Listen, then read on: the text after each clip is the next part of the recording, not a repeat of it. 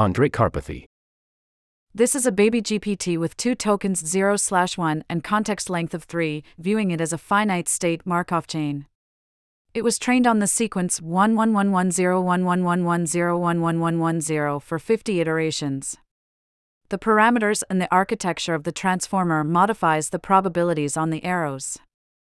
E.g., we can see that state 101 deterministically transitions to 011 in the training data, so the probability of that transition becomes higher, 79%. Not near 100% because we only did 50 steps of optimization. State 111 goes to 111 and 110 with 50% probability each, which the model almost learns 45%, 55%.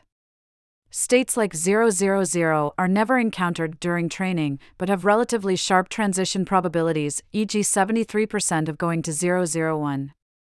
This is a consequence of inductive biases in the transformer.